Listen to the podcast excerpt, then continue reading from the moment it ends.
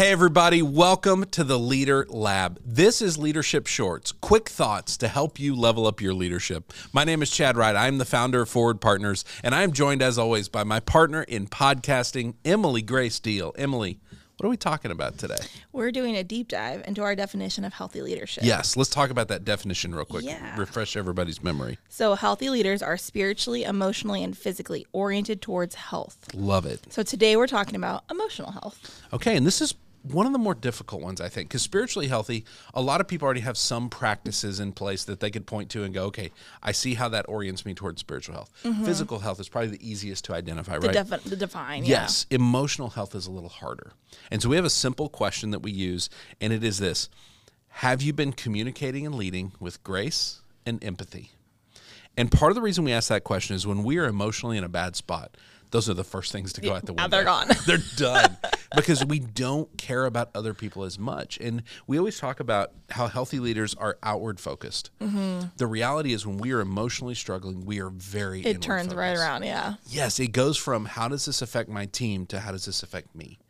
And that becomes our whole world is Definitely. How does this affect me? Yeah, and, and so, you can almost see, once you have gotten to a place, you can always see it happen. Yes. And you can like see there, oh yeah, I see where I shut yes. that empathy and grace off and immediately was like, uh, you know, went to whatever strong emotion you go to. Yeah. Mine's anger, but you know. Yes, and that's that's the interesting part about this. I, I like that you said you can start to spot it because that is the goal of this whole thing. Mm-hmm. Everything we do is around making conscious choices, saying, I want to be a healthy leader. I need to orient towards health. I recognize that I'm currently not. Mm-hmm. Now what? We ask that most important leadership question, okay, now what? Yeah. What do I need to do next to reorient towards health? And people don't like this question. And it's so funny because it says empathy and grace, right? Part of the reason they don't like this question is we don't fully understand empathy and grace. And it was funny, I was doing a, a facilitating a retreat a while back, and we were talking about this, and I had a fire chief raise his hand, and he goes, okay, okay, okay. He said, let's say I'm one hundred percent emotionally healthy. I rate myself one hundred percent. I'm full of grace. I'm full of empathy. What about the person who has not grown, has not advanced in five years, and I need to fire them?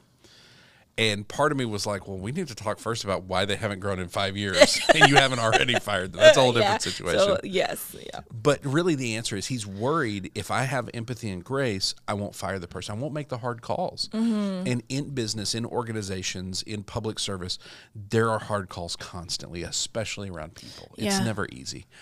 The reality is, though, if we are emotionally healthy, we are going to make those hard calls with empathy and grace. Well, that's I always bring us back to kids because I have two tiny yeah. humans.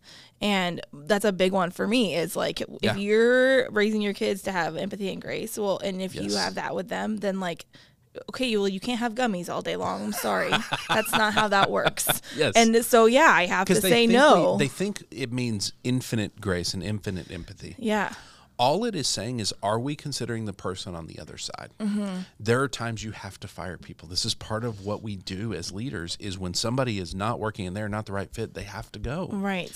That I'm doing can, this still for you. This yes. is not because I don't like you. Yeah. This is because I know this isn't a good fit. If you're and not you're in not the right fit, here. It's not good for anybody, mm-hmm. right? And so ultimately it is, I'm going to have to fire this person. I'm going to do it with empathy and grace. I'm going to consider them as a human mm-hmm. being. I'm going to say, how do I fire them in a way that I can make sure they are set up for success in the future? Right. How do I provide resources on the back end mm-hmm. once they have kind of healed a little to help them? It's considering the person on the other side is all it is. Yeah. And we're so afraid that it means not making hard calls. We are absolutely going to make those tough calls, and we're going to do it with empathy, and we're going to do it with grace. The hard part is what are the things that that orient us towards emotional health? And again, this is where an, a high amount of self-reflection and self-awareness comes in. Mm-hmm. To be able to start to spot, ooh, I'm seeing the darker parts of my personality come out. Yes. Uh, I think personality is a big piece of it. And huge piece. Yeah.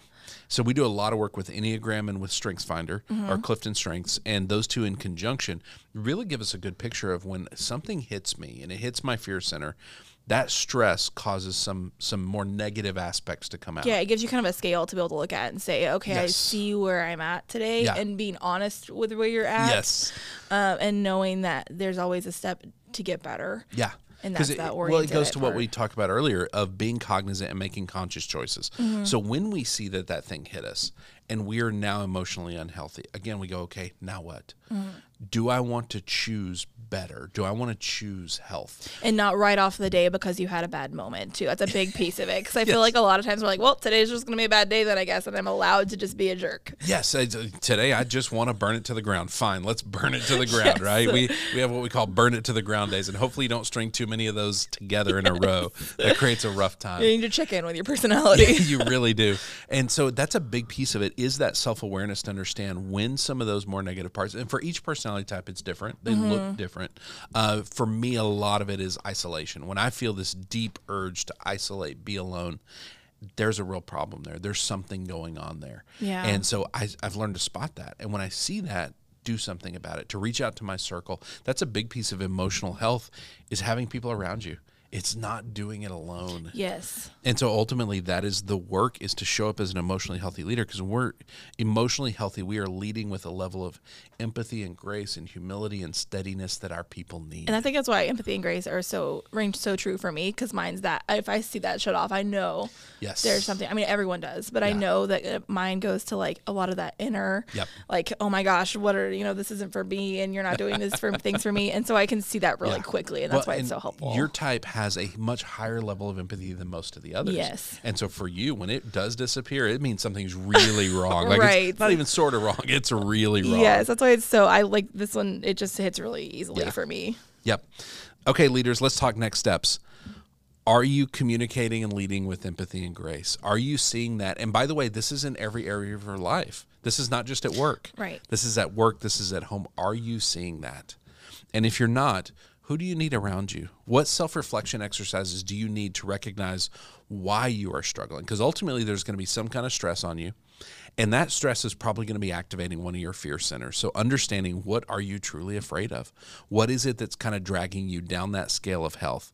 And so if we want to be intentional, we want to be oriented towards health emotionally.